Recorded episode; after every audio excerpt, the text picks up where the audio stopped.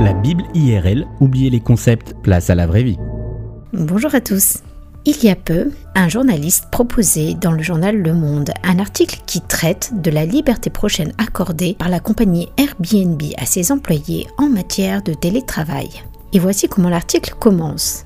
Le travail, cette torture infligée à Adam et Ève par un dieu courroucé, peut-il s'accommoder de liberté et de loisirs ? Le travail, cette torture infligée à Adam et Ève par un dieu courroucé. Quelques mots qui sous-entendent beaucoup de choses. Premièrement, que le travail est une torture.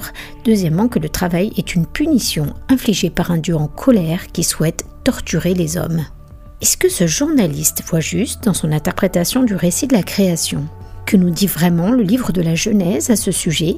Et à quel moment la notion du travail apparaît-elle dans le récit biblique ? Genèse deux quinze nous dit qu'après avoir créé l'homme avec un grand H, le Seigneur Dieu prit l'homme et le plaça dans le jardin pour qu'il cultive la terre et la garde. Cultiver le jardin, le garder, oseriez-vous dire à un paysagiste, un horticulteur ou un jardinier que ce n'est pas un travail ? Au moment où Dieu confie cet emploi à Adam, il n'a aucune raison de le punir, car la relation entre Dieu et l'homme est une harmonie absolue. Et lorsque Dieu recrute Adam, il est en réalité en train de lui demander d'être son ambassadeur. Il fait de lui le gardien de la création, du royaume terrestre. Il lui demande d'apporter de l'ordre et de la beauté dans ce jardin, et lui confie même le soin de nommer les animaux, c'est-à-dire d'apprivoiser les bêtes sauvages.